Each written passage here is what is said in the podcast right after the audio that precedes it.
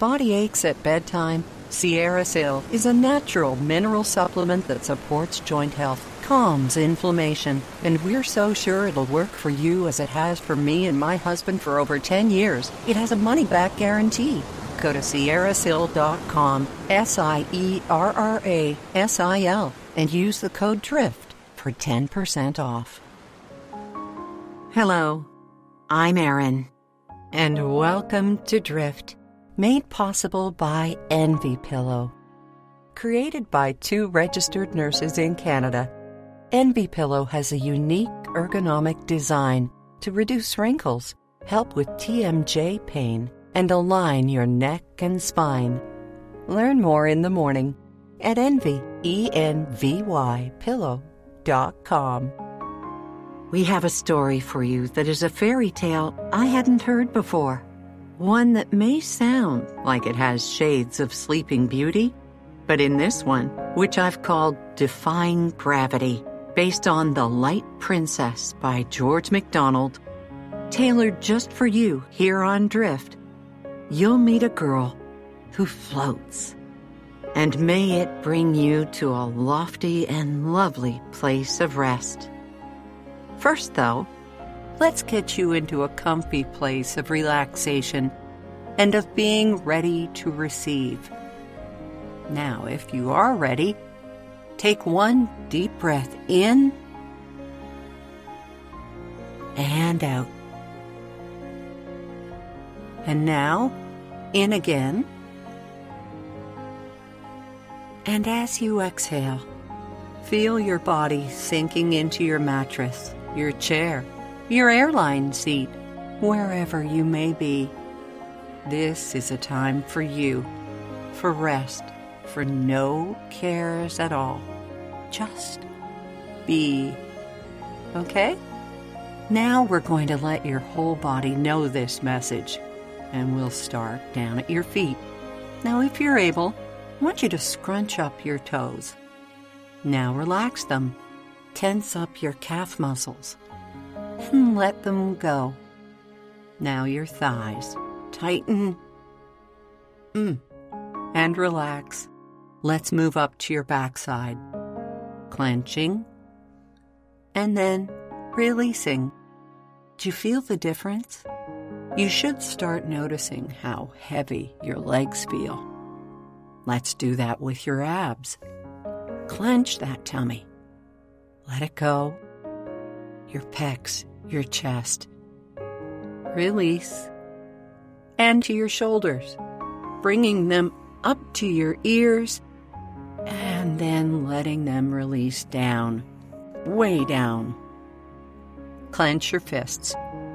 Then slowly relax and open your hands, wiggling your fingers and waving goodbye to the cares of your day. Good. Make your arms rigid and then let them go. Now your neck. Do you feel little crackles like I do when you tense your neck? It holds so much during the day, so just let it go. Release. Maybe you just let out a sigh. to your face now. Relax your brow, your eyelids closing heavily, and your mouth. Thank you for sharing this time just for you. With one more big inhale and exhale. Think these words I am safe. I am loved. I am at peace. And now, if you're ready, let's drift. Once upon a time, there lived a king and queen who were blessed with a lovely daughter. The day drew near when the infant princess must be christened. The king wrote all the invitations, but somebody was forgotten. Unfortunately, it was his own sister. Princess Pamela was a sour, spiteful creature And what made it very imprudent in the king to forget her was that she was a witch. After waiting in vain for an invitation, she made up her mind at last to go without one and make the whole family miserable just like her. So she went to the palace, was kindly received by the happy monarch, who forgot that he had forgotten her. When they were all gathered about the font, she managed to throw something into the water. And when the water was applied to the child's face, the evil princess turned round in her place three times and muttered, Light of spirit, by my charms, light of body, every part, never weary human arms, only crush thy parents' hearts. As a shudder went through them all, the baby began to laugh and squeal, while the nurse gave a smothered cry for she could not feel the baby in her arms, but she clasped it tight and said nothing. The mischief was done. It turns out her atrocious aunt had deprived the child of all her weight. How? Why, in the easiest way in the world. She had only to destroy the law of gravity. The first sign at home of this unhappy spell came the moment the nurse began to bounce the baby up and down. She flew from her arms towards the ceiling. Happily, the resistance of the air brought her ascent to a close within a foot of it, and there she stayed horizontal, kicking and laughing, until the nurse climbed a ladder and caught the floating tail of the baby's long clothes. When the strange occurrence came to be known, there was a terrible commotion in the palace. Oh ho, said the king. Princess Pamela has bewitched her. She was watched very carefully after this incident with the nurse, but countless were the odd occurrences resulting from this spell. One day, the queen suggested to the king that he might try to apologize to his sister, and he agreed.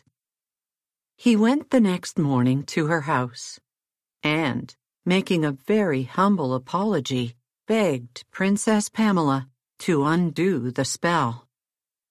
But she declared gravely that she knew nothing about it. The king returned disconsolate what if she should marry and have children? In the course of a hundred years, the air might be as full of floating children as of leaves in autumn. Meanwhile, the little princess laughed and grew plump and tall. She reached the age of seventeen without having fallen into any bad scrapes or committed anything worse than laughing at everybody and everything that came in her way. She never could see the serious side of anything. Even so, it's important to note here that she never smiled. The king and queen resolved to talk with their daughter about the whole situation. My dear child, said the king, you must be aware by now that you are not exactly like other people. Oh, you dear funny papa. I have got a nose and two eyes and all the rest. So have you. So has Mamma. Wouldn't you like to be able to walk like other people? asked the king. No, indeed. You are all so slow. But I do have a curious feeling sometimes that I'm the only person with any sense in the whole world. Later, her parents talked again in private, and they agreed to consult the College of Metaphysicians.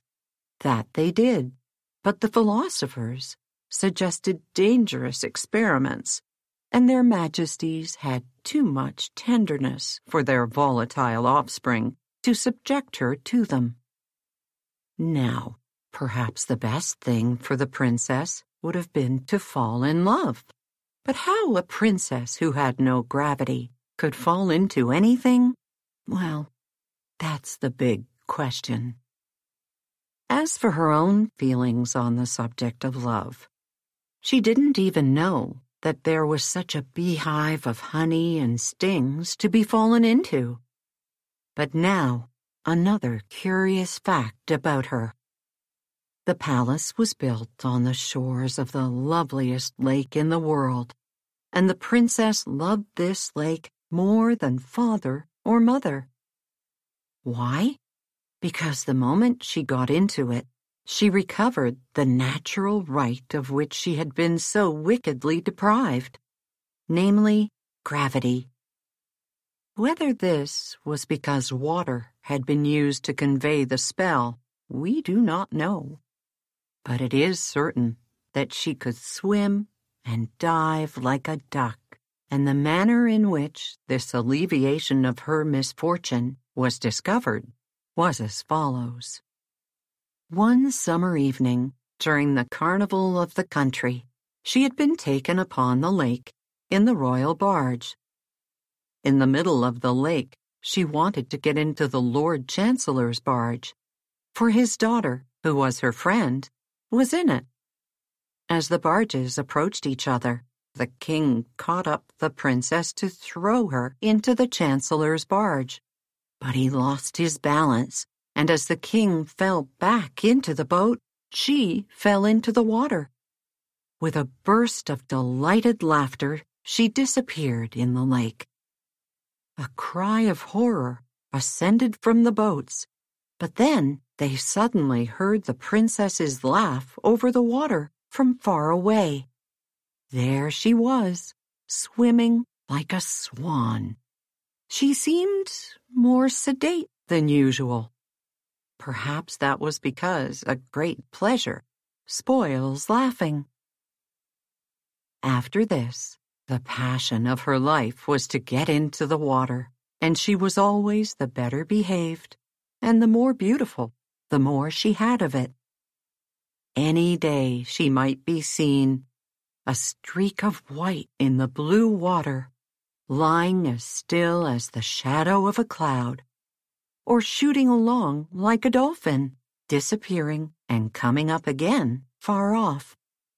She would have been in the lake at night, too, perhaps jumping in from her room's balcony if she could have. But she had as great a dread of the air as some children have of the water, for the slightest gust of wind would blow her away, and if she gave herself a push towards the water and missed, there she would be, suspended in her nightgown, till she was seen and rescued from a tree in the morning. Another reason for her being fond of the water was that in it alone she enjoyed any freedom. No troops and horses accompanying her, for fear the wind might grab her and take her away. But she said goodbye to all this ceremony when she got into the water. And so remarkable were its effects that the philosophers suggested that water was so helpful. Perhaps if the poor princess could be made to cry, she might recover her lost gravity. But how? How to make the princess cry was as impossible as to make her heavy. It was at about this time that the son of a king who lived a thousand miles from Lagobel set out to look for the daughter of a queen. He traveled far and wide, but whenever he found a princess, he also found some fault in her, for he was a fine, handsome, brave, generous, well bred, well behaved youth. He had heard about our princess, but thought what could a prince do with a princess who'd lost her gravity? One day, he lost his way in a great forest, and after many days, he came upon signs of a neighborhood. He paused and listened. Strange sounds came across the nearby lake in the gathering darkness. It was, in fact, the princess laughing, which the prince mistook for screaming. Looking over the lake, he saw something white in the water, and in an instant he had torn off his tunic, kicked off his sandals, and plunged in. He soon reached the white object and found that it was a woman. Well, with great effort and struggle, he brought her to shore.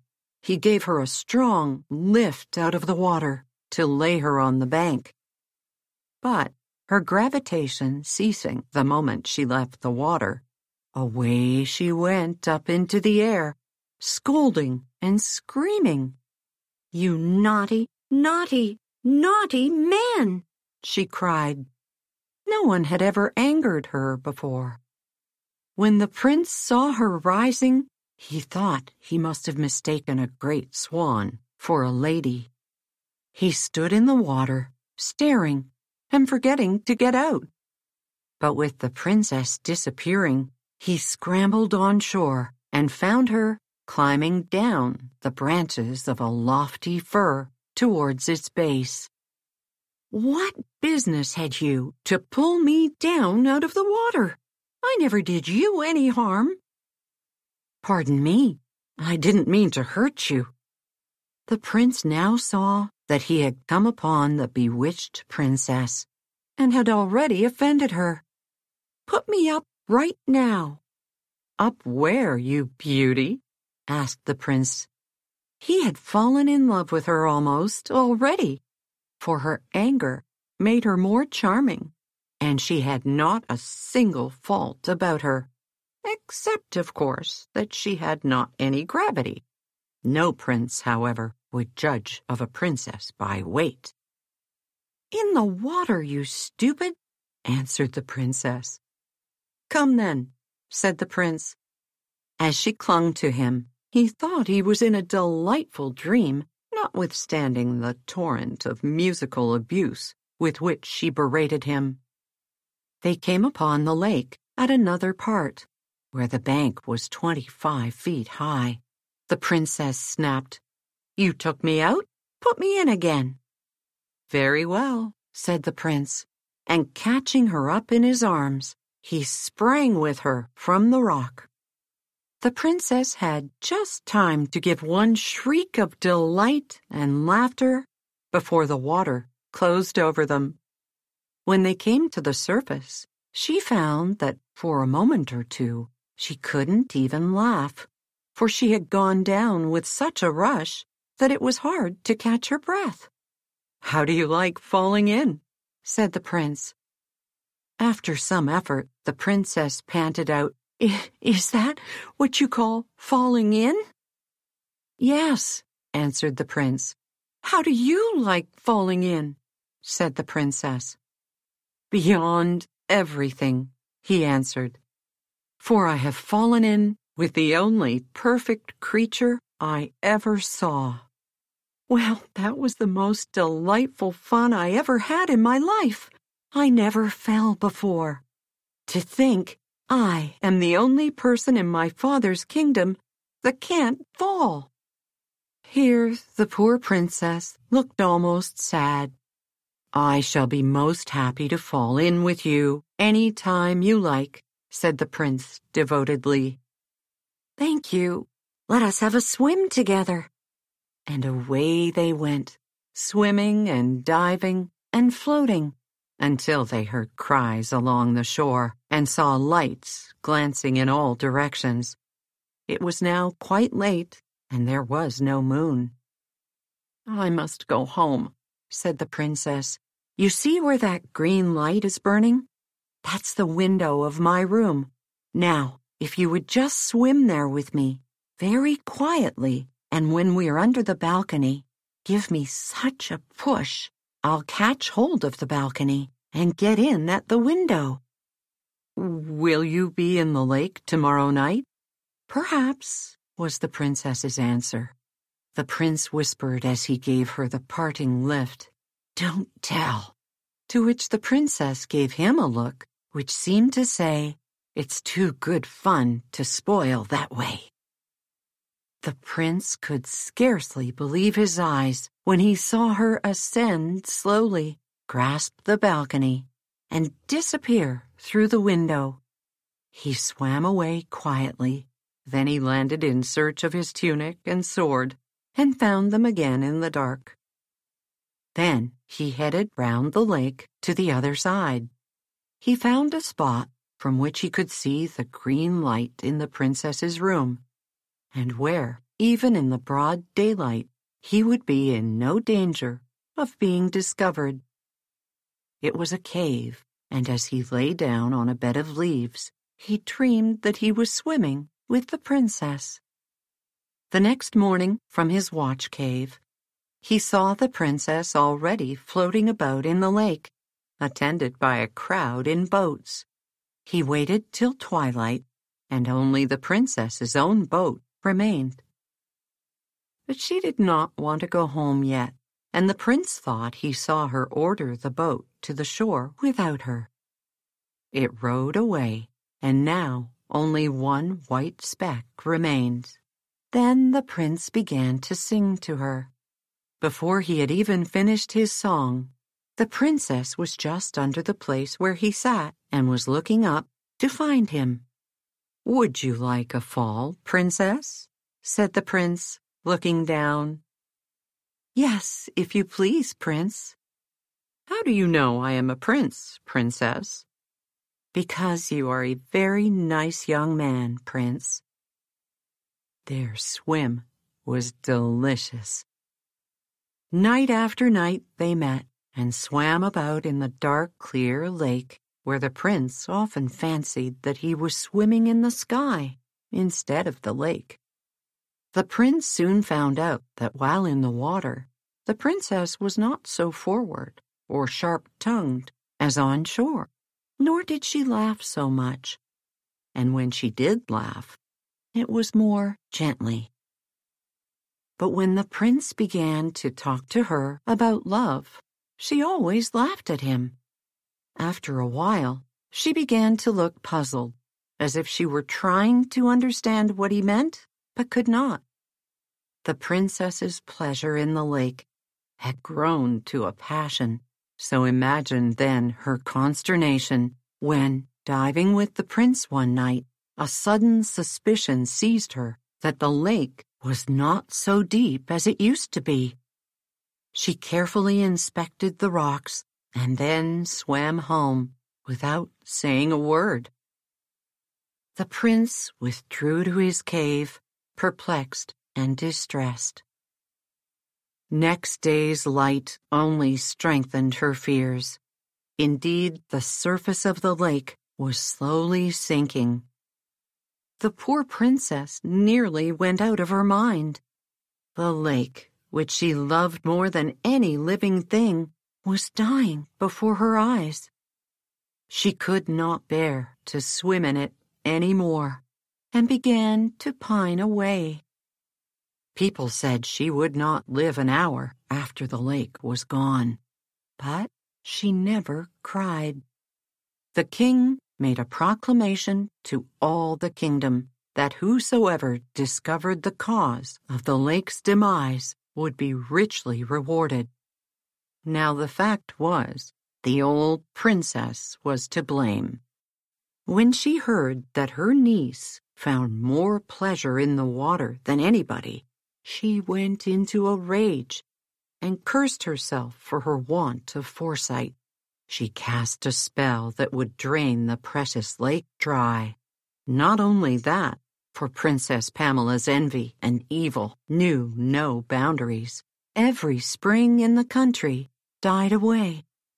The next day there was no sound of falling water to be heard along the borders of the lake. Not once, since the night when the princess left him so abruptly, had the prince again seen his dear princess. He had sat and sung and looked in vain for her. Once he discovered she had been right and the level of the water was dropping, he made a plan. He disguised himself and, going to the palace, requested to see the Lord Chamberlain. It was he who granted the prince's prayer to be made shoeshine man to the princess.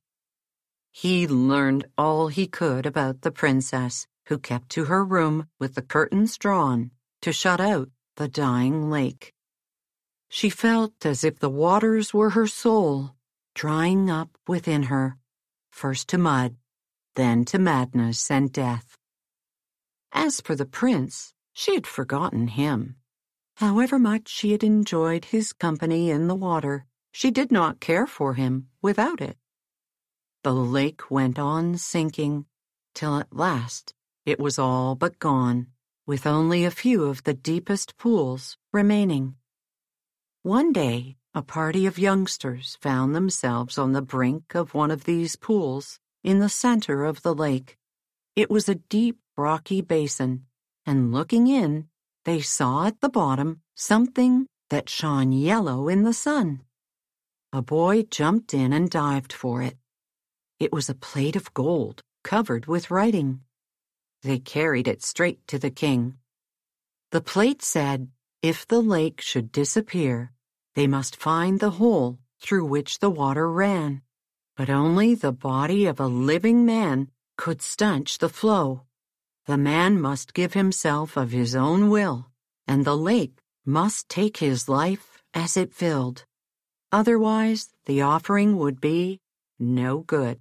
If the nation could not provide one hero, it was time it should perish. Well, the king was disheartened. What man was willing to sacrifice himself? Still, he announced his request for someone to do just that. No one came forward. But when he heard of it, the prince sat down and thought, She will die if I don't do it, and life would be nothing to me without her so I shall lose nothing by doing it. Here the poor prince gave a sigh. It is rather hard to be drowned by inches, but perhaps the princess shall be beside me all the time. So I shall see her once more, kiss her perhaps, and die looking in her eyes. It will be no death. All right, I am ready. He kissed the princess's boot, laid it down, and hurried to the king's apartment. He burst in, saying, Your Majesty, I'm your butler. What do you want? replied the king. I will plug your leaky lake, Grand Monarch, said the prince. Oh, I am obliged to you, you young fool. Then we will go and look for the hole at once, said his Majesty and proceeded to call some attendants. Stop, please, Your Majesty. I have a condition to make. What? exclaimed the king. A condition. How dare you? What is it? growled the king, knowing that no one else had stepped forward. I ask that while I wait to drown, the princess, your daughter, shall go with me, feed me with her own hands, and look at me now and then to comfort me. As soon as the water is up to my eyes, she may go and be happy and forget her poor shoeshine man. Do you grant it? persisted the prince. Of course I do, replied the king. Very well, I am ready. The king gave directions to his officers to find the hole in the lake at once. It was in the middle of a stone near the center of the lake, in the very pool where the golden plate had been found. It was a three cornered hole of no great size. There was water all round the stone, but not much at all was flowing through the hole. The prince went to dress for the occasion, for he was resolved to die like a prince.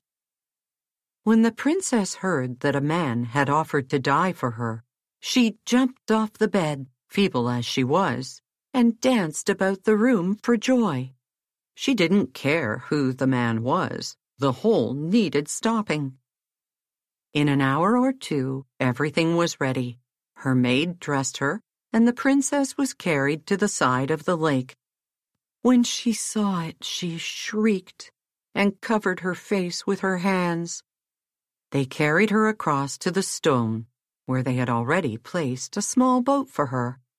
The water was not deep enough to float it, but they hoped it would be before long. They laid her on cushions, placed in the boat wines and fruits and other nice things, and stretched a canopy over all. In a few minutes the prince appeared. The princess recognized him at once. Here I am, he said. Put me in. They told me it was a shoe shine, said the princess. So I am, said the prince. I blacked your boots three times a day because they were all I could get of you. Put me in. The prince put both his legs into the hole, sitting on the stone, and stooping forward, covered the corner that remained open with his two hands. In this uncomfortable position, he resolved to await his fate, and turning to the people, said, Now you can go.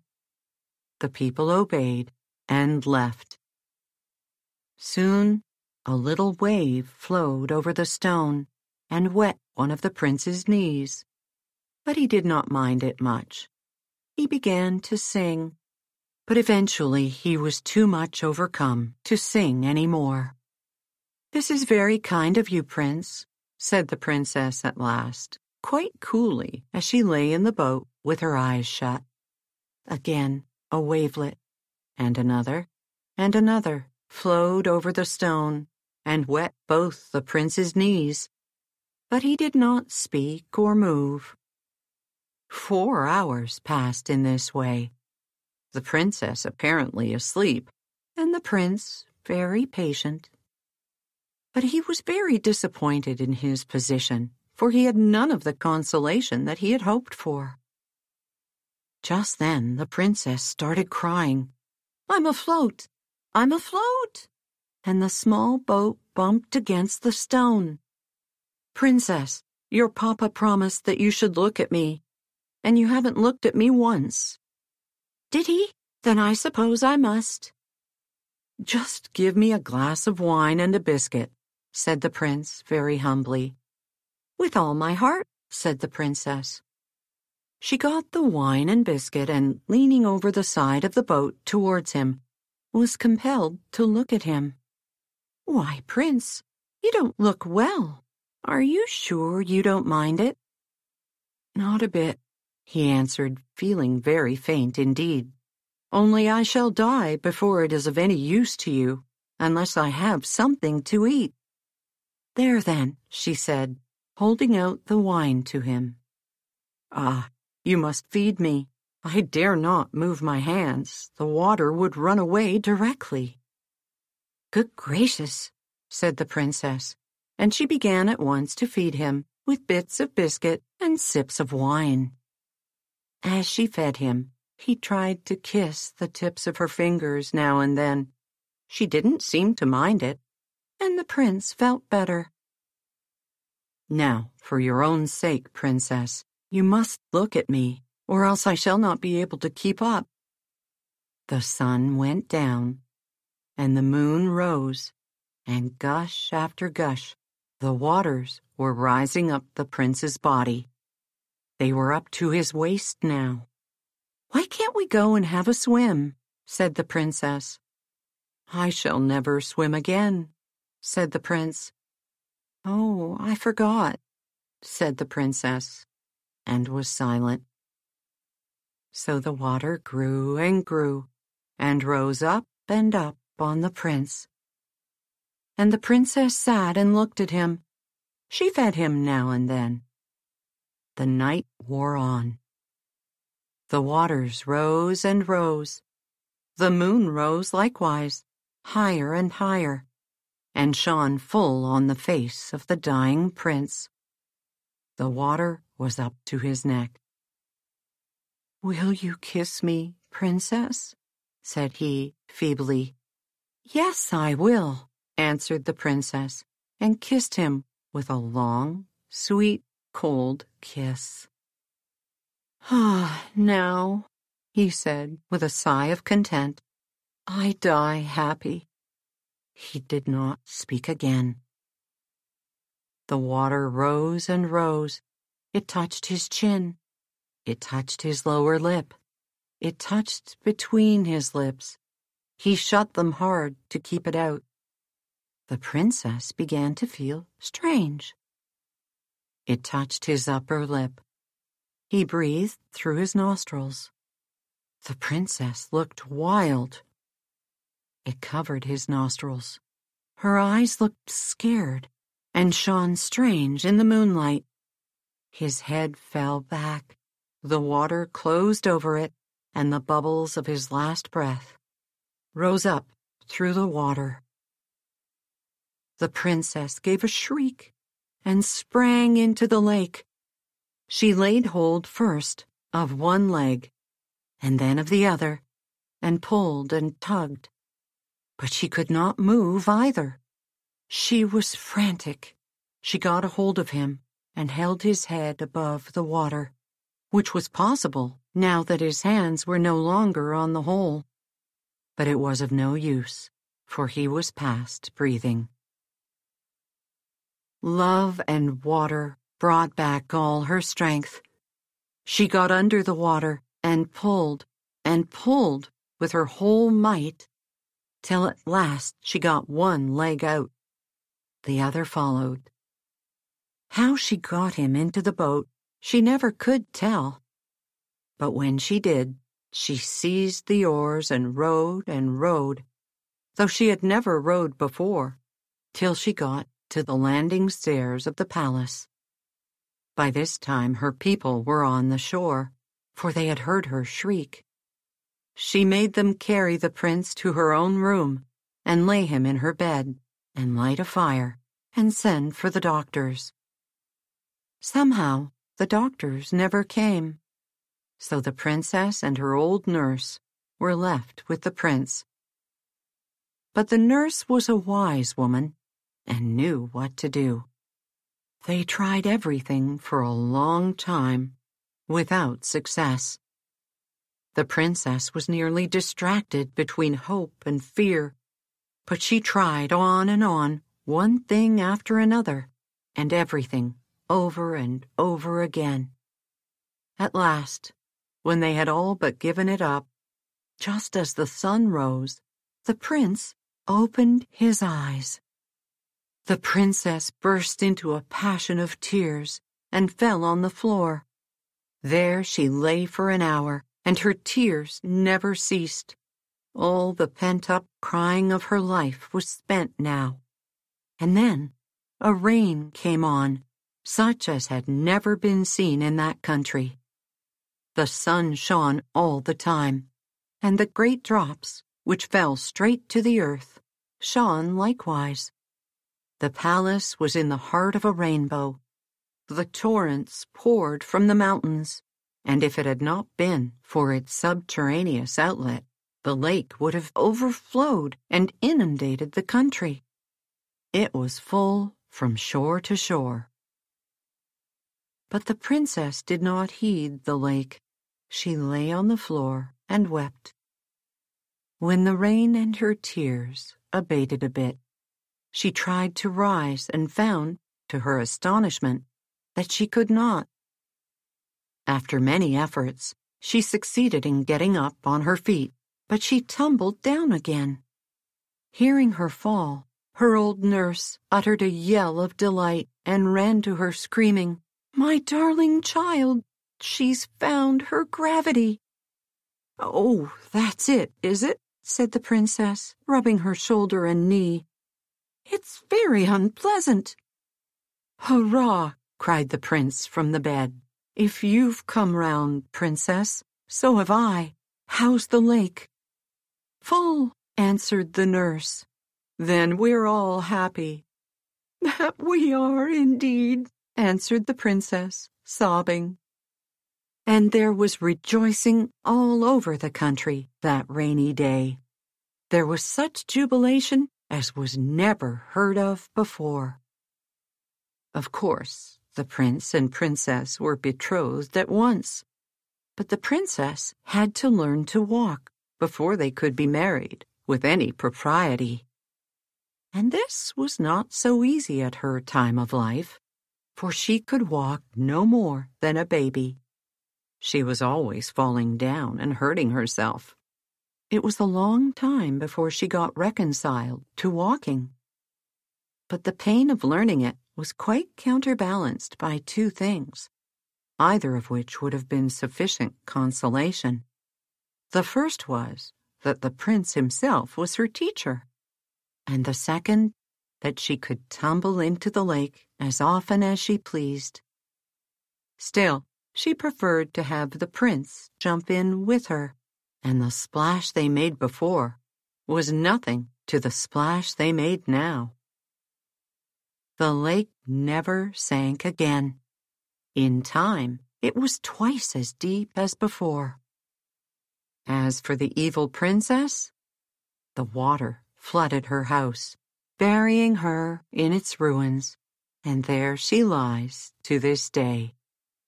So the prince and princess lived and were happy, and had children of boys and girls, not one of whom was ever known on the most critical occasion, to lose even the smallest atom of his or her due proportion of gravity.